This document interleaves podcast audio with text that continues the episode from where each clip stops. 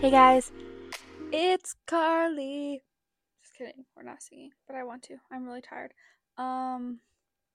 Your host for the Fit to Be Faithful podcast, and it is back with Faith Wednesday. And if you've been here for a while now, then you know we just started this last month. We went over Ruth, the entire book of Ruth, in 4 weeks. If you want to go back and look at it, feel free to. And if you are new here, welcome. Thank you. And yeah, we're starting Esther. And this is a little fun and stressful because these are some not easy names to pronounce. So I want to apologize for that, but also this is fun because I have never read Esther, so this is a first-time study for me. Maybe you've read it multiple times. Maybe you've, like me, never read it. So you're on this journey with me, and I mean you all are. You're listening, so yeah, let's get into it. I do want to say, if you are new here, then I do read out of the New International Version, and how this goes is I'll read it. We're just doing Esther 1 today. I'll read it and then go over some points that I thought were important, which are not a lot today. I will say that, but yeah. And then any questions or anything I find on the internet. I do want to say real quick, I had gone to the YouVersion Bible app, which if you don't have a Bible, a physical Bible, I definitely recommend getting one. But if you don't have one, or you don't have any means or the ability to get one, the YouVersion Bible app is definitely the way to go. It has all different versions and everything, but this one specifically has an intro, and I wanted to read that real quick for you guys as well. So again, forgive any mispronunciation. So yeah, it says, the book of Esther explains why Jews in the Persian period began celebrating the new festival called Purim. The law of Moses had earlier described how God's mighty acts of deliverance lay behind holidays such as Passover and Tabernacles. The book of Esther shows how God intervened once again to save the Jews, leading into a commemoration of this great rescue in the face of Purim. This fast-moving story during the reign of the Persian king Xerxes, most likely Xerxes 1, that's 486 to 465 BC. It drives me insane how it goes backwards. But it relates to adventures that take place when a Jewish exile named Esther and her cousin, the guardian Mordecai, worked to rescue their people from a plot to destroy them. While the story never mentions God by name, God's hand of protection can be detected in the timing and combination of events as they unfold. The book features numerous banquets, including two hosted by Xerxes at the beginning, two given by Esther in the middle, and two celebrated by the grateful Jews at the end. Since the story was told to later generations of the Feast of Purim itself, the audience is placed right in the middle of the action. Those who read it can not only join in celebrating God's deliverance, they can ask themselves, as Mordecai asked Esther, for what great purpose God may have brought them to their own position in life.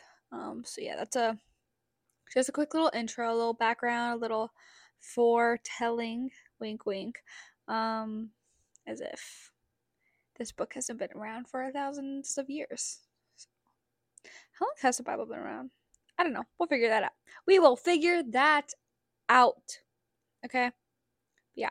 So okay. Actually, I want to say like maybe 1,000 years. 1,000 years, a little over, because Jesus was like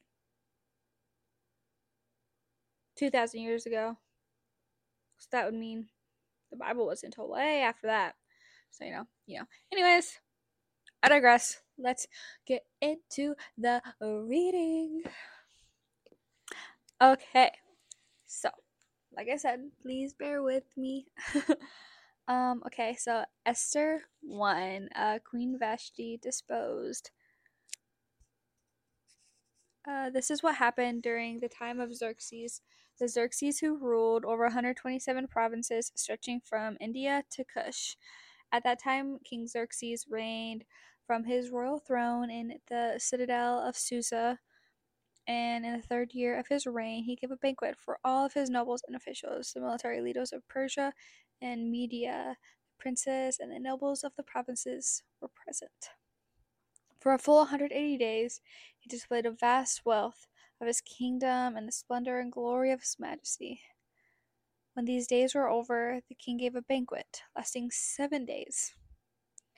In the enclosed garden of the king's palace, for all the people from the least to the greatest who were in the citadel of Susa. The garden had hangings of white and blue linen, fastened with cords of white linen and purple material to silver rings on marble pillars. There were couches of gold and silver on a mosaic pavement of porphyr, marble, mother of pearl, and other costly stones. Wine was served in goblets of gold, each one different from the other, and the royal wine was abundant, in keeping with the king's liberality. By the king's command, each guest was allowed to drink with no restrictions, for the king instructed all wine stewards to serve each man what he wished. Queen Vashti also gave a banquet for the women in the royal palace of King Xerxes. On the seventh day, when King Xerxes was in high spirits from wine, he commanded the 7 eunuchs who served him, Mehuman, Biztha, Arbona, Bigtha, Abagtha, Zethar, and Carcass, to bring before him Queen Vashti, wearing her royal crown, in order to display her beauty to the people and nobles, for she was lovely to look at. But when the attendants delivered the king's command, Queen Vashti refused to come, and the king became furious and burned with anger. Since it was customary for the king to consult experts in matters of law and justice. Since it was customary for the king to consult experts in the matters of law and justice, he spoke with the wise men who understood the times and were closest to the king. Karshina, Shethar, Admatha, Tarshish, Merez, Arsena, and Memucan. The 7 nobles of Persia and Media who had special access to the king and were in highest in the kingdom. According to the law, what must be done to Queen Vashti, he asked. She has not obeyed the command of King Xerxes that the eunuchs have taken to her. Then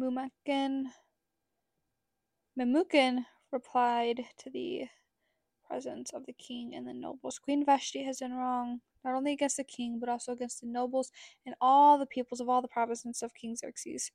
The queen's conduct will become known to all women, so they will despise their husbands and say, King Xerxes commanded Queen Vashti to be brought before him, but she would not come. This very day, the Persian and Median women of the nobility who have heard about the queen's conduct will respond to all the king's nobles in the same way. There will be no end of disrespect and discord. Therefore, if it pleases the king, let him issue a royal decree and let it be written in the laws of Persia and Media. Goodness! Which cannot be replaced, that Vashti is never going to enter the presence of King Xerxes. Also, let the king give her royal position to someone else who is better than she. When the king's edict is proclaimed throughout all his vast realm, all the women will respect their husbands from the least to the greatest. The king and his nobles were pleased with this advice, so the king did as Memucan promised. He sent dispatches to all parts of the kingdom, to each province in its own script, and to each people in their own language, proclaiming that every man should be ruler over his own household using his native tongue. So, I want to start this off by saying I think King Xerxes is a little overdramatic, because he didn't even ask, why she refused. He wasn't like, well, why not? He wasn't like, what's more important? He wasn't like, what's going on? Anything happening? And he was like, you know what? She said no to me. Divorce. Which, I mean, in this time, I understand, but also, honey, you're drunk. Go home. Lay down. Take a nap. Eat some food. Drink some coffee, because she was also having a party. You gotta have a party. She gotta have a party. Were you gonna leave your party to go to hers? Probably not. So, no. But I mean, it all had a plan and everything, and I understand it. But also, I'm like, he's a little overdramatic, but it's fine. It's whatever. It's whatever. So I do understand that this is just a foreshadowing, or hey, this is what had to happen. Because it's the entire New Testament is what had to happen for Jesus to come, right? So the Esther 1 had to happen so that Esther could become queen, but it's a lot. That did go really fast. It escalated very quickly, and obviously there's some stuff that we won't know all the nitty-gritty details of, but that was just a little this is what happens to get there. What does this say? I saw the word God. Okay. Oh. So this is a little weird. I think this is the wrong version. Oh, okay, so I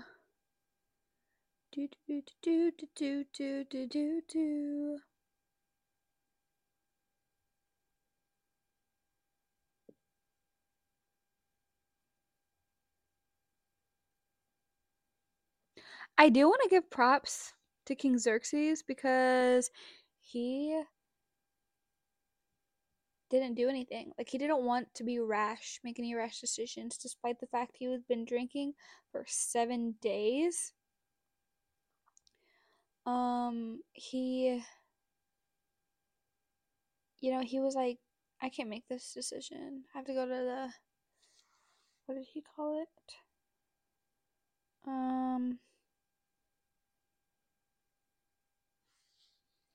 Since it was customers, the wise men, which would be the elders, or, I guess that's exactly what it would be, elders, right? He went to the elders, 7 of them. Wait, was it 7? Yeah, 7 nobles of Persia and Media. They were the highest in the kingdom, basically, so I do want to give him props for that. That's pretty awesome that he did that. And I'm going to be honest, through all my research, through everything, I don't have anything else for this. It was just a, here's a little backstory about how this happened kind of thing. So, yeah.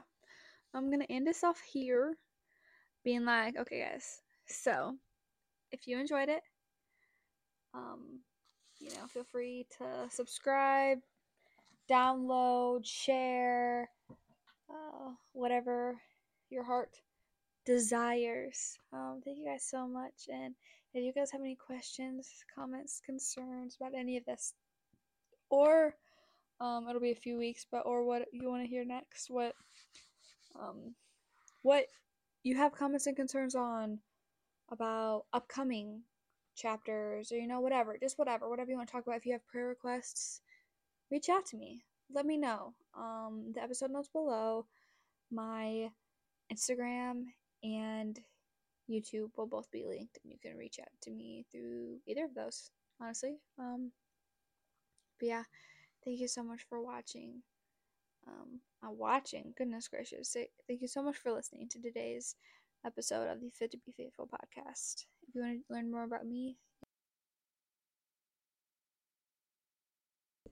before I was so rudely interrupted, if you want to learn more about me, the host, links to both my Instagram and YouTube will be in the episode notes below. Yeah, thank you so much for listening, and yeah, remember, you are fit to be faithful.